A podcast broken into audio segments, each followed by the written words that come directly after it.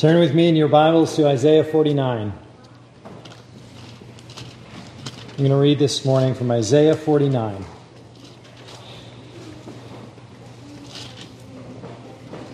I'm going to begin reading in verse 14, and I'm going to read down through verse 23. Isaiah 49, verses 14 through 23. And this will provide a little bit of context for our sermon passage, which is over in Acts chapter 19. We'll be looking at the riot in Ephesus at the very end of Paul's time there. And to understand what is happening in that story, we're going to look first at Isaiah 49. Isaiah 49, verses 14 through 23. Hear now the word of the Lord. But Zion said, "The Lord has forsaken me, and my Lord has forgotten me."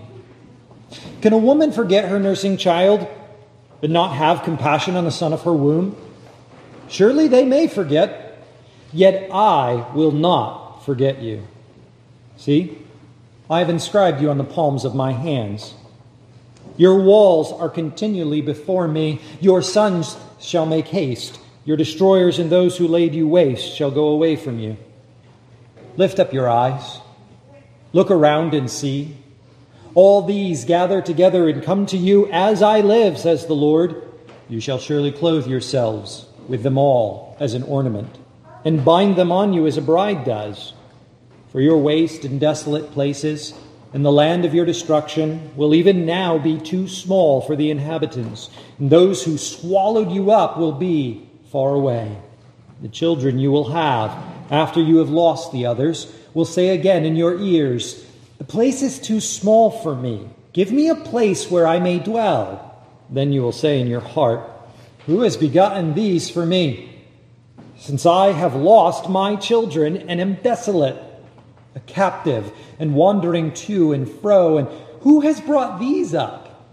There I was, left alone, but these, where were they?" Thus says the Lord God, "Behold, I will lift my hand in an oath to the nations and set up my standard for the peoples. They shall bring your sons in their arms, and your daughters shall be carried on their shoulders. Kings shall be your foster fathers, and their queens your nursing mothers. They shall bow down to you with their faces to the earth and lick the dust of your feet. Then you will know that I am the Lord. For they shall not be ashamed who wait for me." Amen.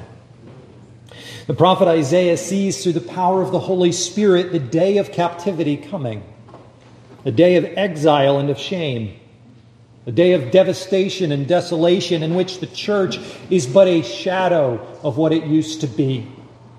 People are dead, the city is destroyed, the temple is gone, every semblance of the favor and love of God evaporated into the air.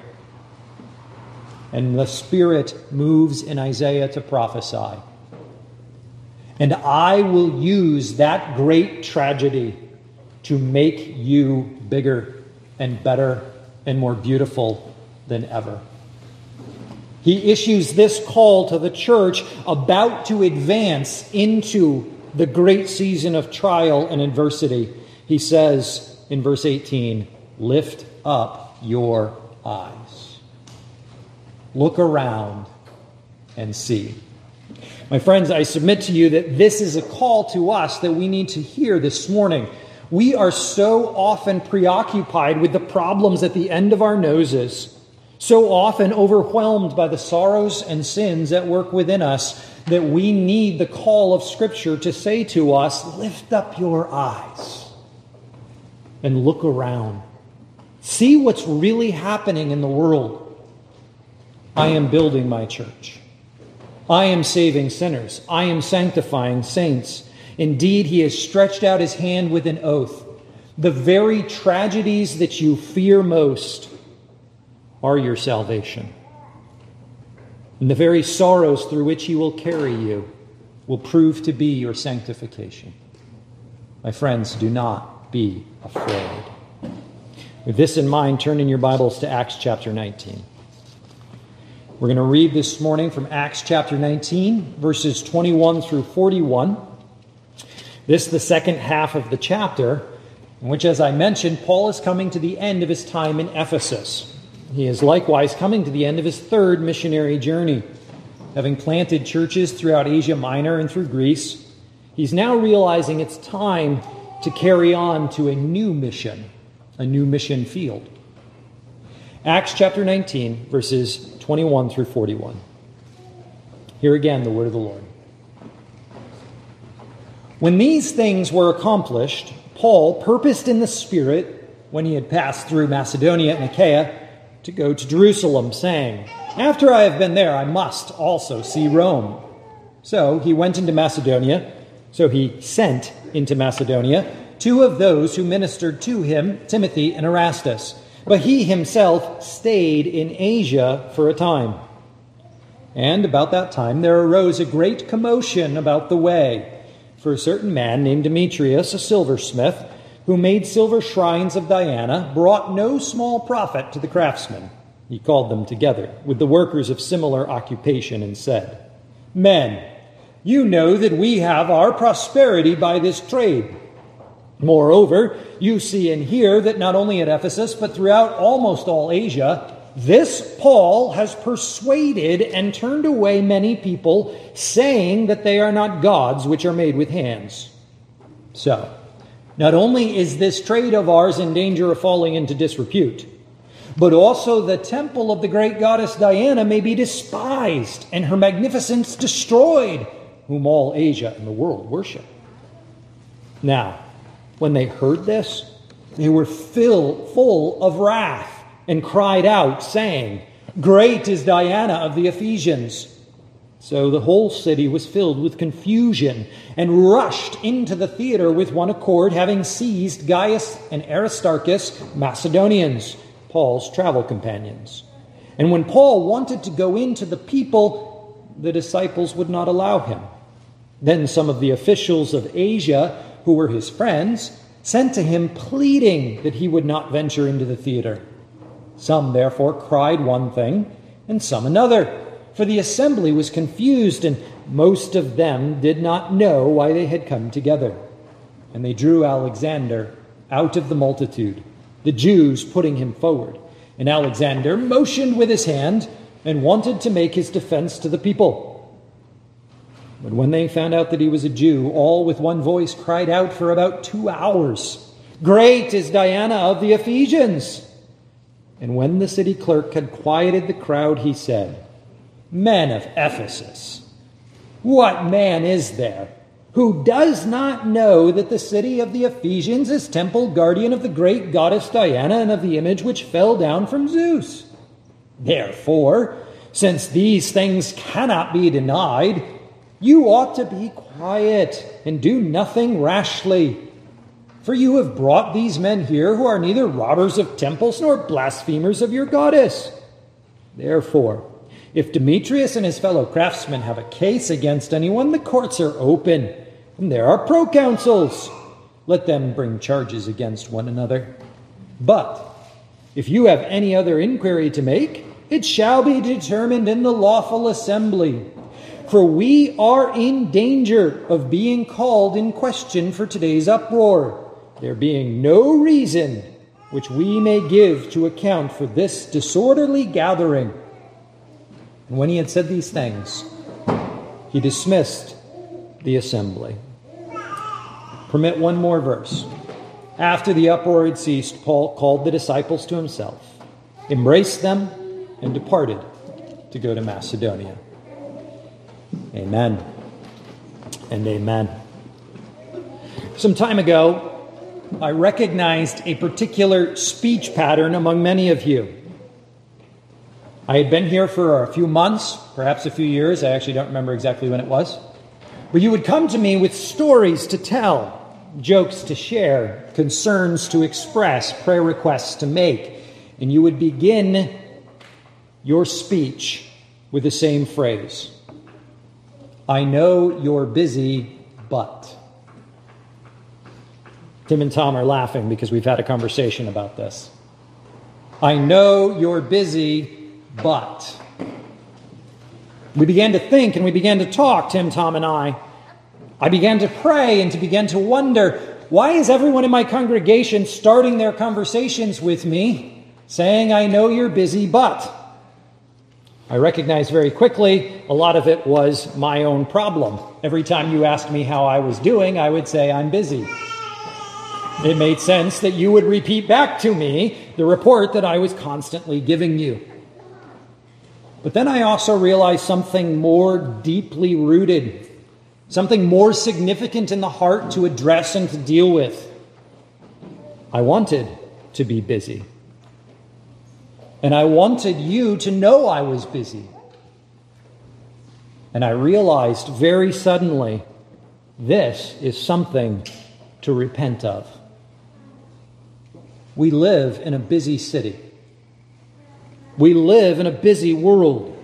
We love being busy. And yet, my friends, too often the hurry and worry, which are the hallmarks of our life, are antithetical to the gospel truth before us in this text, that Jesus is in charge. And that I, as a minister of the gospel and a pastor in this place, if I believe that Jesus is in charge, I need not fill my life or ministry with hurry or with worry.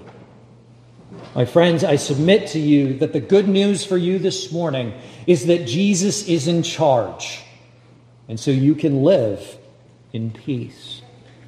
You can live without hurry and without worry. I want to think about this a little bit as we go through our story. Notice it begins with Paul demonstrating a life without hurry or worry. Paul, in verses 21 and 22, forms a plan. It is the plan to conclude his third missionary journey. He has planted churches throughout Asia Minor. He has planted churches throughout Macedonia and Greece. And he has decided it is time to seek a new mission field. And so he forms a plan of how to get from Ephesus to Rome. Rome being the center of the empire, but also, as he mentions in his letter to the Romans, a springboard to Western Europe, that is Spain, which is Paul's dream. Having been a church planter in Asia Minor and in Greece, he now looks to be a church planter in Spain. But he has to go through Rome, and he decides that he will instead go through Macedonia to Achaia and catch a ship to Jerusalem. In this way, Paul holds out to us a pattern for plan making. First, notice in verse 21, he makes his plan in the Spirit. His purpose is fixed in the Spirit. Paul does not derive this plan simply by the strategic advantage of going to Rome to get to the Western world.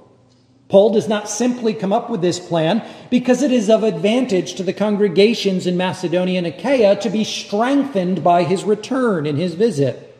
These are valuable ideas to Paul, but ultimately his purpose rests in the movement of the Spirit. It's not clear in the text whether this Spirit is Paul's or the Holy Spirit. In the New King James Version there, they make the S capital, suggesting the Holy Spirit. But the Greek itself isn't clear. Instead, we should rest on the intersection of the Holy Spirit and Paul's Spirit. That is what we call prayer. That is to say, Paul makes this plan in prayer. He begins with prayer, his ideas, his strategies. This plan is born in prayer. Secondly, in verse 22, it is executed with partners. Paul himself sends on ahead of him to Macedonia Timothy and Erastus. We have seen this in each of Paul's missionary journeys. Wherever Paul goes, his partners go with him. Wherever Paul ends up, his partners are summoned to join him. Paul's plan is born in prayer, but it is built up by partners. And then thirdly, but most importantly for our purposes this morning, it says at the end of verse 22 something rather unexpected. But he stayed in Asia. Paul, having come up with the plan, having laid out the roadmap, having decided the way to journey to Jerusalem, having decided the way to get to Rome, he can see the end in sight. The great vision is looming before him. And what's he do? He hangs the keys on the hook and he puts his feet up on the ottoman and grabs a cup of coffee. He hangs out. Paul is not in a hurry. Paul, having prayerfully conceived this plan, having employed his partners in this plan, now has peace and patience. My friends, I submit to you that our prayerlessness is the birth of our worry and our hurry.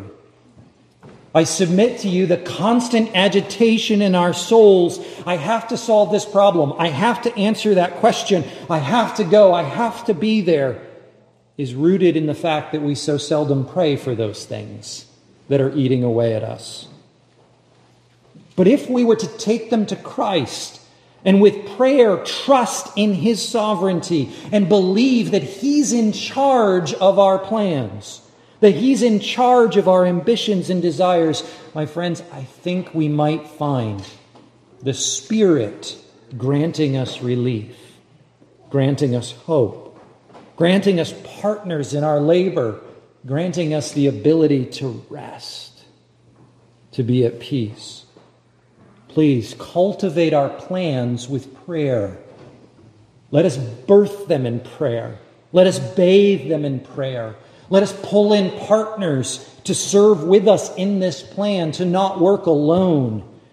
Let us, my friends, see we are a congregation longing for a bigger deacon board, longing for a stronger session, longing to be useful in this city, to be evangelists on the streets of this great place, longing to be disciple makers, mentoring one another, longing to live in peace and joy with one another, longing to plant churches. We are a people filled with great ambition, and it is beautiful. But let it be ambition that is born in prayer, that is built up in partnership, and most of all, that is exercised in patience. Let us trust Jesus to be in charge and to bring all His plans to fruition in due time. There are several reasons for this. The rest of our text, really the story of this riot, illustrates for us the significance of this application. Why must we possess a Spirit-filled, prayer-drenched plan with which we have partners and patience? Because, my friends, first and foremost, our mission is nothing less than the transformation of the entire world. Because, my friends, we don't have a small project. We are not called by Christ to Cambridge to get a few more RPs in the pews. We are not called by Christ to this great city to plant a few more RP churches. No, Christ is in a bigger and better business. He is here to turn this kingdom into the kingdom of Christ, to make the new heavens and the new earth with our labors. Something this big and this beautiful requires tremendous prayer and patience and partnership. We see this in the speech that Demetrius gives. Demetrius is a silversmith in the city of Ephesus.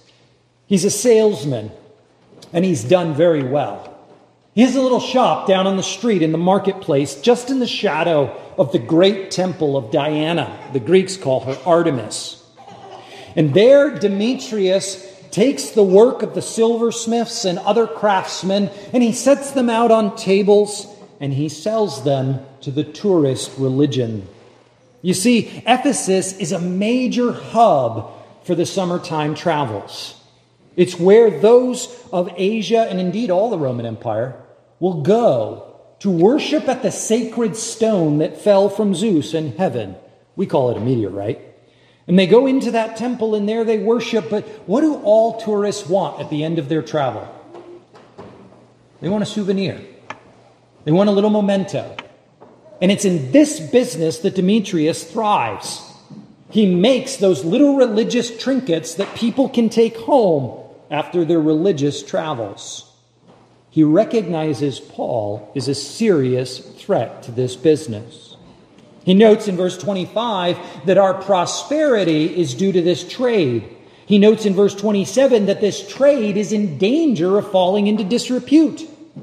Inasmuch as Demetrius is worried about his bottom line, worried about his ever-thinning wallet, he is also worried about his religion. In verse 27, he notes that it is not only a financial concern to have Paul in the city of Ephesus, it is a religious concern. The temple of the great goddess may be despised. The goddess herself may have her magnificence destroyed.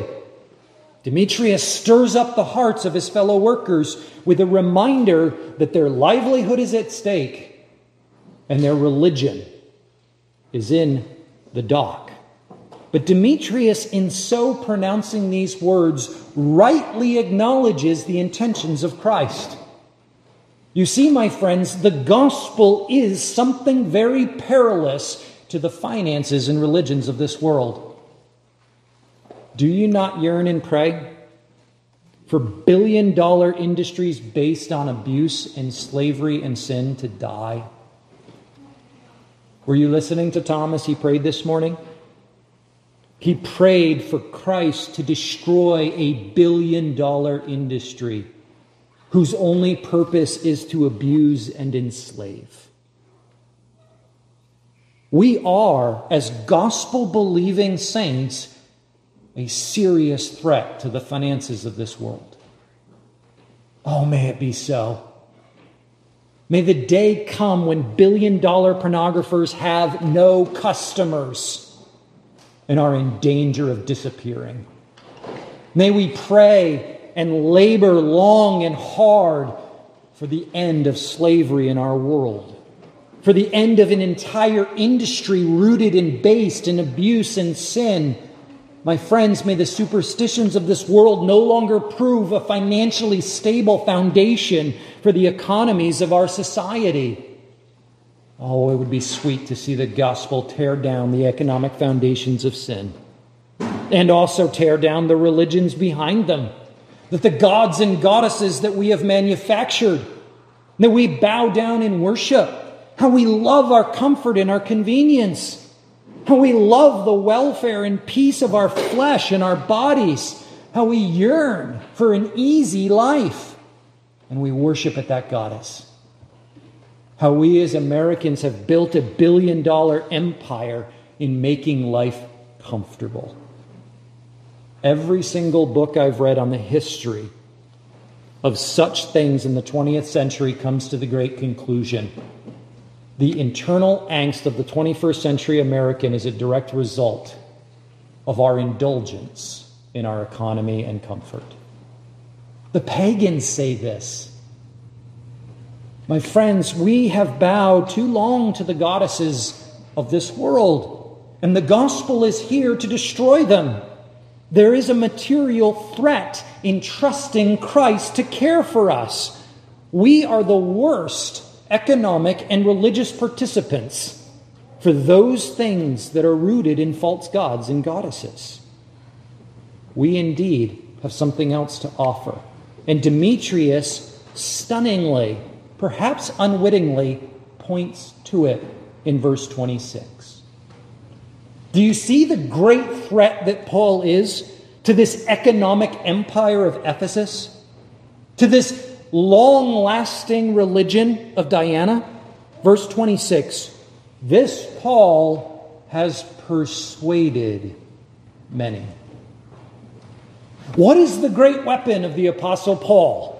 That he should tear down the glory of Diana. What is the great nuclear warhead that is shattering the very foundations of their society and civilization? Paul persuades them. Paul shows them the love of God in Christ. Paul shares with them the peace of God found in Christ. My friends, this is our weapon. This is what it is that our plan should seek to deploy. Why do we prayerfully and patiently wait upon Christ to fulfill His plan? because it is by persuasion that we win this world. We tear down the economic empires of this age by setting before them the sweetness of our Savior. We crack the foundations of civilization by slamming against them the gentleness of Christ, the humility of his heart. We are a persuasive and compelling people who find the love of Christ to be the all-powerful weapon in this world. This is why we must cultivate patience, prayer in our work, in our planning, because it is this patient persuasion that works on the world. We don't need the weapons of this world to wage war against it. We don't need to hold the halls of power. We don't need the citadels of this society. We don't, my friends. We have Christ. He's in charge. I fear that our evangelical preoccupation with politics has blinded us to this glorious truth. We don't need to win the government when we've got God. He shall do the work. God is the one who will govern this world. Jesus is in charge. Let us be content to persuade. Let us be content to appeal with the love of God in Christ and to preach the truth of his power. My friends, the second reason we need such patience, such prayerful planning, is because we are indeed powerless to do otherwise. There isn't anything else for us to do. This is evidence to us in verses 28 through 34. Demetrius, having laid out, our city is in grave danger.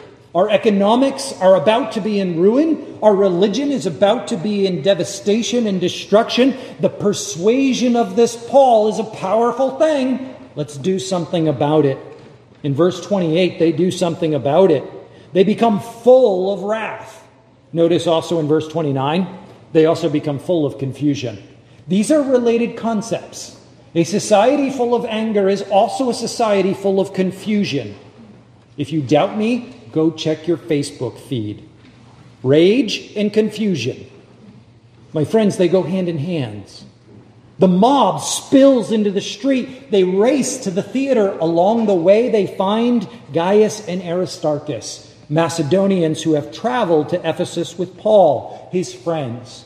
They recognize him as fellow workers and as partners in his plan. They seize him and drag them into the theater. Notice first, my friends, the powerlessness of Gaius and Aristarchus. They cannot resist the physical violence of the mob. They cannot turn back the gripping hands of these furious people who drag them into the midst of their madness and their mob. My friends, there is a powerlessness at the rage of our enemies. We are not superheroes from Hollywood. We cannot take on the madness of mobs and cast them down with the flexing of our muscles. We have not funny outfits nor superpowers.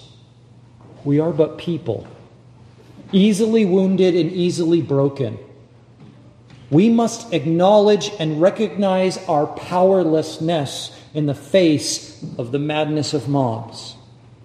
In like manner, notice Paul's powerlessness. In verse 30, he longs to rush in to be with his friends.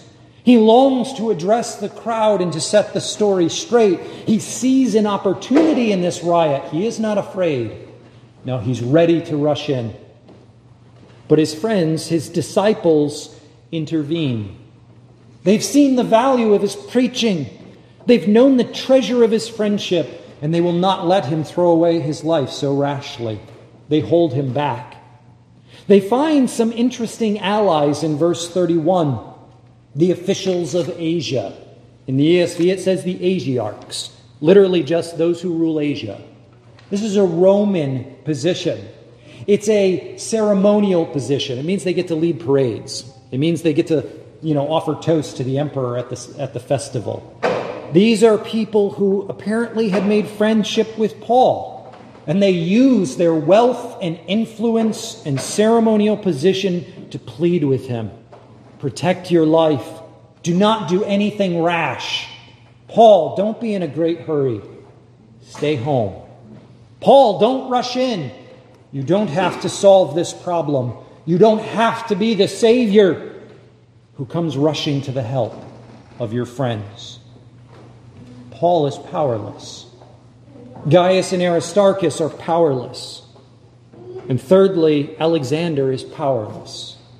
He's put forward by the Jews in verse 33. It is unlikely that he is a Christian. It is probably that the Jews fear being caught up in the persecution of Christians, and they put forward Alexander in order to get some distance from Paul. Yeah, we know he was in our synagogue once, but we got rid of him. We're not with this guy. Alexander takes the stage.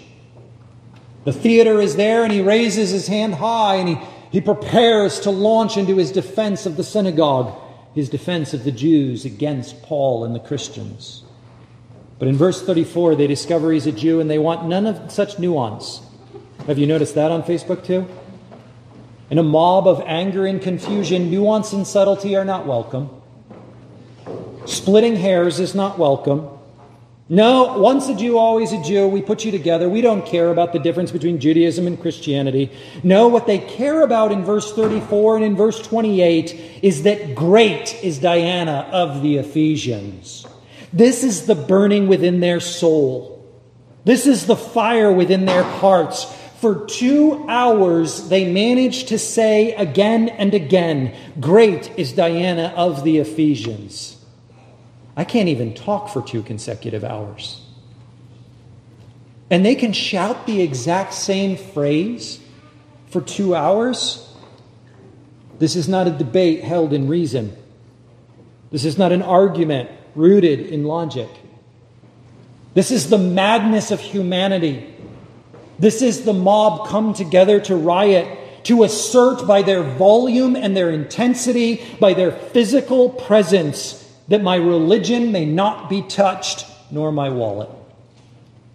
Indeed, keep quiet, Christian. There's no place for you here in our city. It is the drowning out of Paul's soft persuasion. It is the attempt by tsunami to overwhelm the peaceable preaching of the gospel and to work into a frenzy the madness of this world. My friends, we must be ready to be patient. We must have a prayer-based plan, because it is persuasion that turns this world into the new heavens and the new earth, and because, my friends, they will not go quietly. We are a powerless people. It is out of the abundance of our weakness that we will find our God's strength. One of the things that continues to break my heart as a pastor is how Jesus refuses to use my gifts and strengths. He prefers my weaknesses and sins. I wish he would elevate me and exalt me in all my wonder. He does not. He prefers that I minister to you in weakness, in fear and in trembling, as Paul himself put it to the Corinthians. He prefers a pastor who knows his powerlessness. This, my friends, is why we must be a people in prayer and a people of patience. We are powerless to make this wicked world heaven on earth, but our Christ is not. Indeed, our Christ is in charge. When we know our powerlessness, we shall know his great power.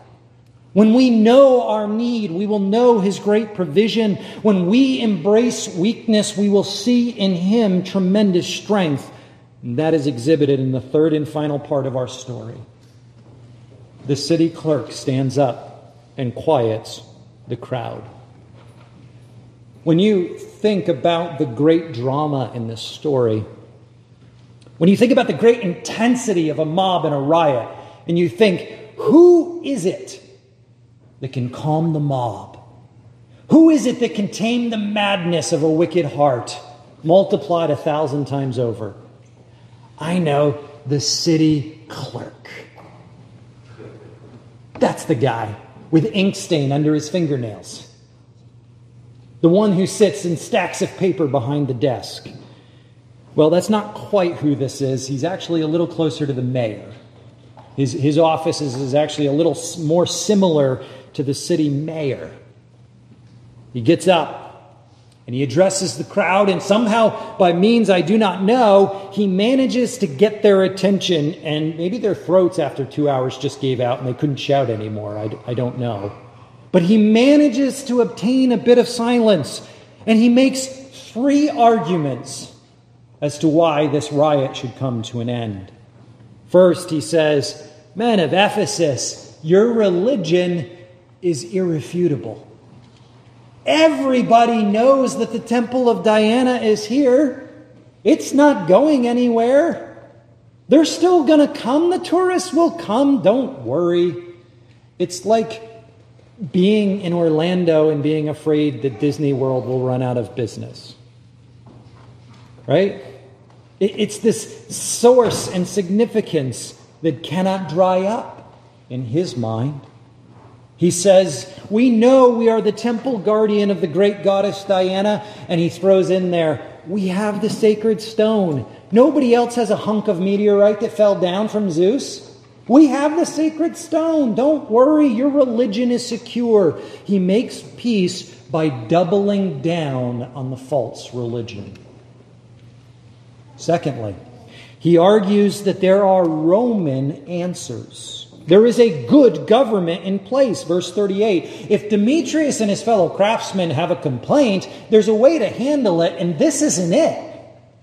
There are courts that are open. Lawyer up and make your lawsuit. Go ahead, go to court. That's what they're there for. If you don't like that, go to the proconsul. That's the governor, the magistrate in the area.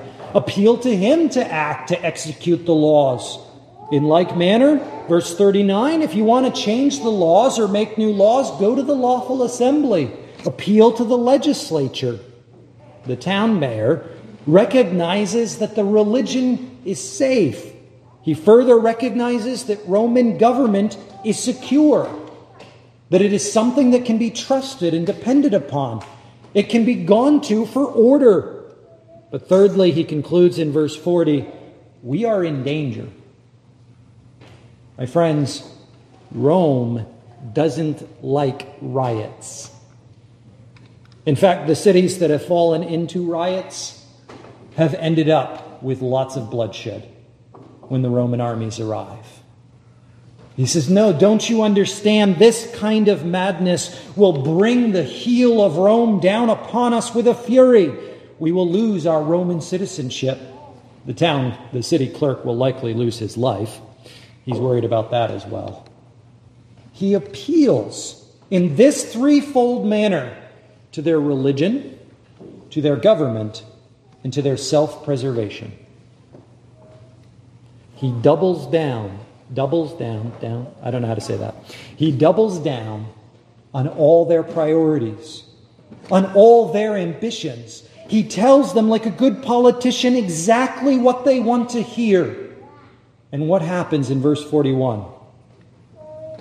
They go home. They go home. Isn't this extraordinary? Isn't this like the worst way in the world to end a cool story about Jesus' power? Don't you sit there with me and sort of scratch your head and say, Luke, why did you record this? Paul doesn't do anything awesome. He's powerless. Paul's helpers didn't do anything cool. They're not even in town. What are you celebrating here? The religion of Diana, the government of Rome, the self-preservation at the heart of a human? He is celebrating, my friends, I submit to you, the supremacy of Christ over every problem in life. That Jesus should employ such a wretched figure as this for the protection of his people. That Jesus should find in every sorrow an opportunity for salvation and the protection of his church. To find that Jesus is sufficient for every problem. And that we are not all wise and all knowing. To find that we do not always know his purposes. But we should rather trust him. There has been now for over a year great agitation in the church, very understandably. This is not the world we wish to be working in or worshiping in. This is not the order and the sense in which we must or wish to proceed. And yet, my friends, let us be convinced Christ knows his business. And he has not made a mistake. That he knows what is best for us.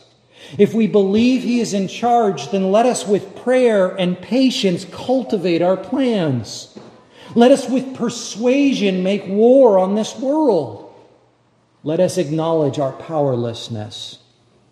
And let us see in every trouble and in every trial the extraordinary power of Christ. Because you see, my friends, do you know what you cannot find in Ephesus today? A sacred stone or a temple to Diana. You know what you can find in Ephesus today?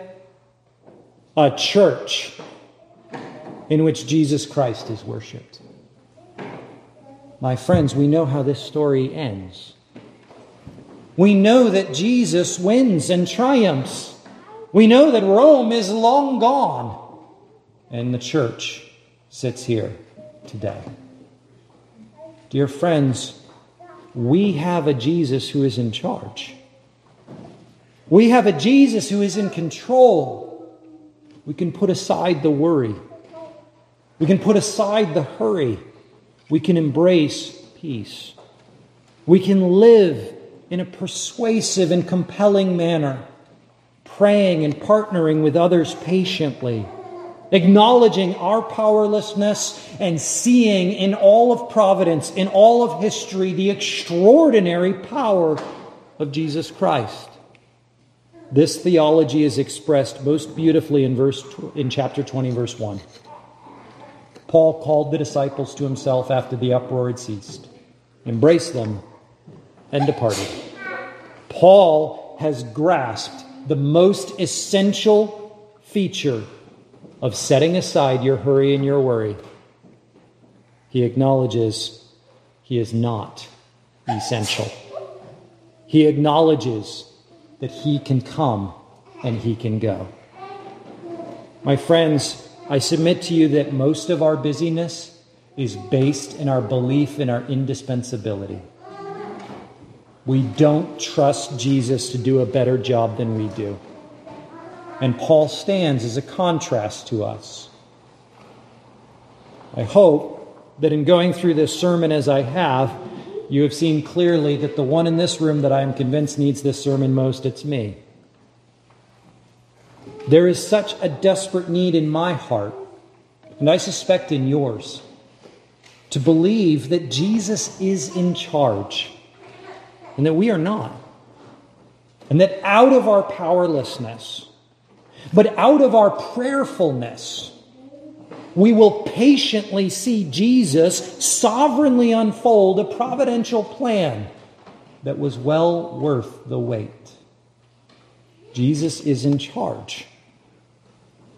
So let's live without the hurry and the worry. Let's live in peace. Please pray with me. Our Father in heaven, we thank you for this beautiful day.